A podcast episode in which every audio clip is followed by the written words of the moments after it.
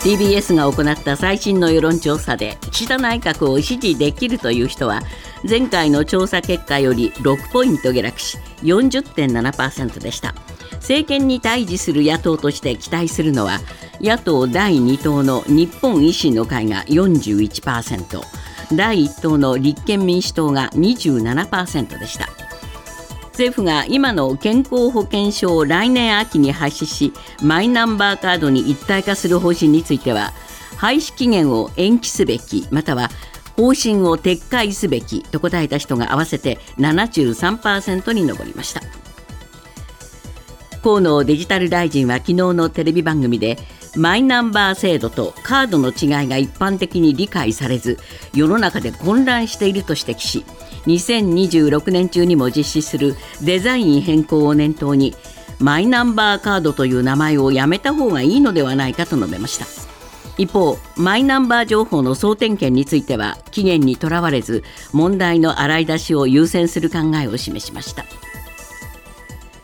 ウクライナのゼレンスキー大統領は1日ロシアとの停戦についてウクライナ軍が本来のロシアとの国境まで達した時に外交交渉の前提が整うと述べました。そして2014年にロシアが併合した南部クリミア半島など全土の奪還が反転攻勢の目標と改めて強調しました。ウクライナ軍の反転攻勢をめぐってはアメリカのワシントン・ポストがウクライナ側が主要な領土を奪還し年内にロシアと停戦交渉を開始する戦略を立てたと報じています。フランスのパリ郊外で17歳の少年が警察官に射殺されたのをきっかけにフランス全土に広がった暴動は5夜連続となる1日の夜も続きました。フランス内務省によりますと2日未明にかけて719人が拘束され警察官ら45人が怪我をしました。拘束された人はこれまでに3000人以上に達しています。暴動は収束のめどが立たずマクロン大統領は2日から予定していたドイツ公式訪問の延期を決定するなど影響は外交にも及んでいます。セブンアイ・ホールディングスが傘下の百貨店そごう・西武をアメリカの投資ファンドに売却する計画をめぐって経営側から売却後の方針の説明がなく従業員らの雇用維持に不安があるとしてそごう・西武の労働組合がストライキを検討していることが分かりました。組合は今日告示する投票で組合員の半数以上の賛成を得てストライキ権を確立しその後の交渉次第で実施の是非を決める見込みです。3対2でヤクルト対広島はヤクルトが4対2でそれぞれ勝ちました。パ・リーグ西武対ソフトバンクはソフトバンクが9対3で勝ち首位に浮上です。日本ハム対オリックスは日本ハムが6対3でロッテ対楽天は楽天が11対4でそれぞれ勝ちました。卓球のコンテンダーザグレブは2日女子シングルス決勝が行われ平野美宇が東京オリンピックの銀メダリストで世界ランキング1位の中国のソン・エイサに4対3で競り勝って優勝しました。平野は準々決勝から3戦連続で中国選手に勝っての優勝です。ニュースズームアップ。ウクライナのゼレンスキー大統領は1日ロシアとの停戦交渉についてウクライナ軍が本来のロシア国境まで達した時に前提が整うと述べました。停戦交渉をめぐってはワシントン・ポストが30日ウクライナ側が広範囲な領土を奪還し年内にロシアと停戦交渉を開始する戦略を立てたと報じていました。ニュースズームアップ。年内の停戦交渉は実現するのか。今日のコメンテーター時事通信の山田圭介さんです。山さん、まあ、あゼレンスキーさんの発言と、アメリカの、まあ、情報と、ちょっと食い違う部分もあるんですね、えー、私、これ読んでてですね、えー、同時に読むと食い違いに見えるんですけれども、えー、これ、時系列で見るとですね、はい、少しまた別の姿が見えてくるかなと思うんですがね、まずそもそも 大統領、ゼレンスキー大統領がキーウでですね、スペインのサンチェス首相と会談したと、はい、でその後の記者会見で、ロシアとの停戦交渉について、ウクライナ軍が 失礼しますウクライナ軍が本来のロシア国境まで達した時に外交交渉の前提が整うということを言いました。うんはい、でこれまあ2014年にロシアが併合した南部クリミア半島とかあるいは実効支配下に置いた東部のドンバス地域も含めて全土のその奪還が反転攻勢の目標だとまあ改めて強調したんですけれども、えー、これまあ要するに原則的立場ですよね。そうですね、えー、でところがそのまあその少し前の6月30日にワシントン・ポストが報じたその内容はですね、えー、複数の当局者の話として、えー、そのアメリカの CIA 中央情報局のバーンズ長官が6月にキーを、まあ、極秘で訪問したと、まあ、あのバーンズ氏はこれまでも極秘で何回も訪れているようですけれども、その6月に訪問したときに、まあ、ゼレンスキー大統領や情報機関のトップらと会談したと、でその際にはウクライナ側から反転攻勢でロシアから広範囲な領土を奪還し、年末までに停戦交渉を開始する計画があるんだと説明をしたというんですけれども、でまあ、これ、今年の秋までにロシアが一方的に併合して、まあ、黒海戦艦戦隊の拠点となっているクリミア半島との境までウクライナ軍を前進させることで、まあ、半島を孤立化させて、交渉を有利に進めることを狙っているという内容なんですけれども、私が実系列と申しましたのは、このバーンズさんがキーウを訪問した時点では、まだこの今、ロシアで起きているですね、この内部の反乱ですね、えー、が起きてはまだいなかった時点ですので、私はこのことがおそらく、私はこのゼネンスキー氏から見るとですね、ロシアのそのいわゆる、まあ、攻撃攻撃体制というか防御体制に少しこう変化が出てくると、つまり今言われているのは、ロシア内部でこうしたその軍の中でのそのまあ対立ができているってこと、起きているってことはですね、まあ、いわゆる一つ言えることは、やはりプーチン大統領の支配がちょっと弱まってるんじゃないかと、つまりそういう意味ではですね、ウクライナにしてみれば、ロシア軍というのはとても手強い相手ではあるんだけれども、内部にこうしたそのまあいわゆる足元に一つの問題が起きているってことはですね、私はこのウクライナから見ると、こうまあ反転攻勢はなかなか厳しいけれども、より高い目標にやはり設定した方が、このまあ交渉を持っていけると。今まではやはりかなりウクライナは反転攻勢と言いながら、なかなかこの構成が遅れているっていう現状があった、劣勢があったわけですけれども、はい、それがやはり私はこの今回のですね、あのロシアでのこの動きが、私は影響しているというふうに見てますね。つまり、はい、このクリミア半島を取るか取らないか。はい。奪還するかしないか、ええ、この差が出てきているということですね。ですからね、プリゴジン氏が出る前の話の前は、やはり停戦をしなければかなり厳しい状況にゼレンスキーさんも追い込まれているということがあったので、まあ、ある意味で少しハードルを下げたような発言をバーンズ氏にしてるんだけれども、その後に、この今回のプリコジン氏のですね、その動きが出てきて、今まだえー、ロシアのロシア軍が一体どうなのかわからない、ただ、一つ言えるのは、これによって、えー、ロシア軍が非常に強化されるということには必ずしもならないという見方が強いですから、私はこの時系列で見ると、こうしたことも今回の発言の、まあ、あの不一致ではあるけども、ややこう変化といいますかね、状況対応ではないかなという可能性を私は見てますね。そのまあ肝心のロシアですけれども、はい、ワグネルについても、ですねいろいろ情報が出てきて、まだはっきりしないんですよね。そうなんですね、えー、でワグネルを、まあ、このロシア、ウクライナについては、ですねウクライナ軍の内府中将がですね、1日に国営通信に対して、ワグネル部隊のベラルーシへの移動は確認されていないんだというふうに述べているんですね。これもよくわかりませんね。ええ、そうすると、プリゴジン氏だけがまあ行ったのかという話、しかもプリゴジン氏はまたロシアに戻ったという話もあってですね、そうですね、ええ、そうするとですね、やっぱりそのワグネルという存在は、このもちろんロシア内部の対立要因を作っているけれども、ウクライナから見ると、この動きがどこへ向かうのかというのは、まあ、今後のその反転攻勢に大きな影響を与えますので、ここがまだはっきりしないというところは、まあ、非常にまだ不透明感があるということですね。そうですね、ワグネルに国国の金が渡るのをやめたって話もあるし、ええまだ渡してるのかもしれないし、そうここもわからないです、ね、ですからね、プーチン氏もやっぱりその、まあ、プリあのプリゴジン氏を、まあ、このいわゆる暗殺をするとか、消すとかっていうのは、まあ、ちょっと物騒な話がありました、しかし、どうもその流れになってないところを見るとですね、ワグネルというそのもののですね、まあ、勢力ですね、武装勢力は、やはりこれはロシアにとってやっぱりまだ必要な勢力であると。ですね、えー、で案の定、これがやっぱりウクライナのこの反応にも出てるわけですから、こうなってくると、ますますこのじゃあ、プーチン大統領がこのワグネルをどうしようとしているのかと、ね、ここがやはり全体を見渡す上でも大きなポイントになるんじゃないかと思います。ニュースズームアップ。河野デジタル大臣は昨日のテレビ番組でマイナンバーカードという名前をやめた方がいいのではないかと述べました。マイナンバーカードをめぐってはトラブルが相次いでいて TBS が週末行った世論調査では政府の対応について適切ではないが72%に上っています。ニュースズームアップ。マイナンバー名称変更か？河野大臣が突如表明。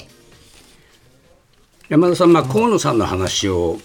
伺う前に、はい、TBS の、まあ、世論調査あったんですよね、はい、そうですね。これでまたあ岸田内閣の支持率は下がってしまいました。はいで下がった上にですねその理由としてですね、えー、このまあこの週末の世論調査の中で、えままずそのあのマイナンバーカードの問題なんです、えー、まあ、支持率は40.7%で、えー、6ポイント減ったと、うん、不支持率は56.4%で8.1ポイント増えたということで、まあ、支持、不支持が逆転している状況が、まあ、続いているということなんですけれども、このマイナンバーカード問題が大きいんですね。大きいんです。で、政府の対応は適切だという人は19%で、適切でないは72%です。これ大きいですね。えー、これ世の中の感覚ではもうほとんどの人が適切ではないと言っている数字になると思うんですね。はい。はいでマイナンバーをめぐっては、この健康保険証の情報や口座を間違って登録するといったまあことが相次いでいるというのは、もうこれはもうあの今まで報じられている通りなんですけれども、はい、あとですね、その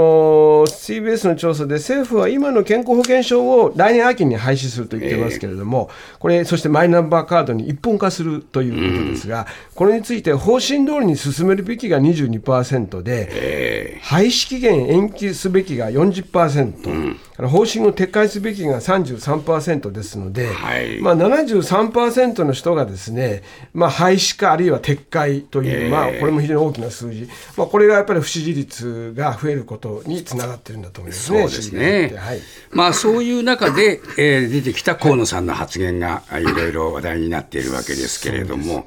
まずですね、えー、名前変えた方がいいかなという話が出てきました。これ、昨日ですね、えー、まあ、このもそもそもその2026年中にも実施する、まあ、デザインの変更があるわけですね、えー、カードを変えようという、はい、まあ、これ自体がちょっとまあキーなんですけれども。えー。それについてですね、マイナンバー制度はカードと世の中で混乱している、うん、次に更新するときには、マイナンバーカードという名前をやめた方がいいのではないかと、個人的に思っていると。うん。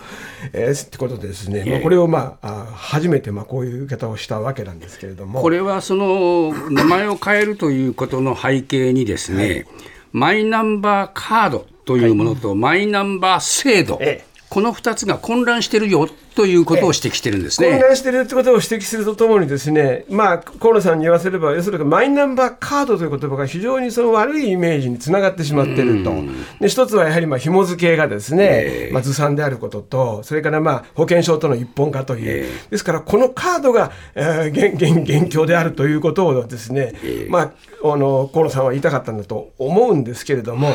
これ、問題はみんなはそのカードの問題よりも制度そのものにですね不安を感じて、このカードを返却している人が出始めているということなのであってですね、これ別にあのカードが問題じゃなくて制度に対するまあ抗議の動きというのが出てるわけですから。これでもどうでしょうね、マイナンバーカード、まあ、あのもう返しますよっていう人たちが最近増えてきたと、はい、それはまあ制度に対する反発だっていうんですけども、カードを返したからといって、えー、制度そのものがなくなるわけではないよと、はい、こういうことを河野さんが言ってるわけですよね。ですからね、これ、そうなんですね。ですから、この本当にみんなが聞きたいのは、制度がそのものが本当に正しく運用されるのかということなので、えー、まあ、これ、逆に取ればですね、制度は変えないと、はい、ここはもう変えられないんだというところを、まあ、強調しているようにも見えるわけですけれどもね。えーどうなんでしょうね、この制度そのものに対してみんなが不満なのか、あるいはその制度を運用するその各自治体とか、そういうところの不具合に不満があるのか、ここのところの、まあえー、解釈の仕方っていうことになります、ね、私はね、両方あると思うんですけれども、制度にはいいと思ってる人でも、ですねこれだけその、まあ、登録の段階でですね、はい、いろいろミスが出てくると、結局は全体としてこれがおかしいというふうに、この世論として流れていきますから、だからカードと制度をこうやってこう切り離そうとしても、ですね、うん、そうした人たちの納得が得られるわけではないと思うんですね。はい、それからもう一つはやっぱり私は河野さんの政治的立場でですね、まあ、やはりポスト岸田を狙っているわけなんですけれども、今自分が一人矢面に立たされているという、多分やや河野さん的には、まあ、これはここでしか通用しない、あの正解でしか通用しないけど、おそらくある種の被害者意識を持ってると思うんです。これね、ワクチンの時にですね、菅さんから1日100回って言われた時、100万回って言われた時に、河野さんは、えっ？と思ったけども、やれと言われてやったらできたと言ってるんです。よ。この時はですね、むしろ、その菅さんのリーダーシップに沿っていって、やれちゃったという、まあ、ある意味で成功体験で彼は語ってるわけですけれども、今回は最初からですね、これは違うんじゃないかと。特に、まあ、あの、菅さんと河野さんの関関係は決して悪くないんだけれども、岸田さんと河野さんの関係は微妙ですから、このポスト岸田を狙った中でも、私は、えー、岸田さんはどっかこう河野さんに、このまあいわゆる、まあ、矢面に立ってもらってる、防波堤になってもらってるっていうですね、部分が、まあ、これ、われわれ見てて、記者が見てても思うんですが、当然、河野さんもそれ感じ取ってると思うんですね。ですから、こういった苦し紛れの発言が出てくるんじゃないかと。まあ、7月5日にですね、これ水曜日にこれあの衆議院の閉会中審査があるんですけれども、はい、多分ここで散々河野さんがこのことを答えなくちゃいけないんですけれども、うん、それに対して岸田さんもどう答えるのか、はい、この答え方によってはなんだ政府はと、えー、全然統一が取れてないということでますます不信が広がる可能性もあるので私はこの5日の閉会中審査は政府にとって非常に難易度が高いと思います。セブンアイ・ホールディングスが進めている百貨店子会社そごう・西武の売却をめぐりそごう・西武の労働組合がストライキを検討していることが分かりました。全国10店舗を展開する百貨店がストライキを起こせば異例となります。ニュースズームアップ。そごう・西武がストライキか。その影響は？これはまあそごう・西武を持っているセブンアイ・ホールディングスですね、はい、ここがフォートレス・インベストグループ、インベストメントグループという、えー、アメリカの投資ファンドにそごう・西武を売ろうとしてるんですね、えー、これで基本合意をしているわけです、うん、これは去年の11月にまあ合意したんですけれども、はい、でフォートレスはですねソフトバンクグループ傘下のアメリカのまあ投資会社なんですけれども、えー、このまあ経営が苦しい企業を安く買って手直しをして儲けるというまあ手法ですね、えー、で日本ではレオパレス21やああのアコーディアゴルフ、ね、などに投資した実績があるんですけれども、このそごう・西武にについては、フォートレスが100%株を買い取った上で、ヨドバシと連携に向けて協議も進めているという、もうすでに進んでいるんですけれども、はい、当初はですね、この売却完了の実行日を今年2月1日としていたんですが、これ、どんどん伸びてるんですよね。伸びてるんです。その後3月中にというふうに延期して、で売却時期はその後、さらに4月以降に再延期して、で現時点では売却期限が示されていないという状況です、ね、そんな中で、まあ、ストの検討が行われているというんですが、これ、まあ、働いている人たちにしてみると、自分たちの雇用が守られるのかという、非常に深刻な問題があるわけです。ね。で、このニュースで驚くのはですね、えー、この西武の労組は売却に関してセブン側とですね、十分な協議の機会がないと言ってるんですね。はいはい、で、ヨドバシがその西武池袋本店、それがまず1点とですね、えー、それからヨドバシが西武池袋本店などに出店している百貨店の売り場が縮小した場合ですね、うん、現状のままの雇用の維持は難しくなるとではないかということを懸念していてですね、えー、まあですから、従業員の雇用を100%維持することとか、これ、事業自体の継続はどうなるのか、はい、それから売却前に会社側などと事前協議することなどをまあ要求しているわけですけれども、えー、まあ、ストを手段に交渉を優位に進めようとしているわけですけれども、これはでも当然の要求ですよね。えー、でこれ、小売業に関してのこの大規模なストというのは、1951年まで遡るそうで、えー、三越が実施したようですけれども、はい、近年、ほとんど例がないような状況ですね。そこまでまあ追い込まれたといれているということですね。えー、でこれ実際にまあ首都圏確立のための全員投票をする方針が提起されまして、これはもうすでに全員一致で、えー、可決されています。はい、で7月3日ですから、まあ、本日告示されまして、投票は9日から22日に実施され、結果は今月25日に明らかになると、はい、まあ、見通しとしては、首都圏は組合員の過半数の賛成で確立するであろうと。なるほど。なると、首都圏の確率があ出ますできます出ますから、えー、そうなると、このストの可能性が高まるということもあり、ね、これはやっぱり組合側に対して誠意を持った回答をすべきですよね。そうですね、えー、これはやはりこうしたことになるというのは、これはまあ、まあ、対外的にも不信感を招くし、えーこれはやはり従業員のそのまあ雇用の権利ということも非常に重要な中でことですから、これは対応はきちっとしてもらわないと、これはまた、え府の対応が問われるということになると思いますね。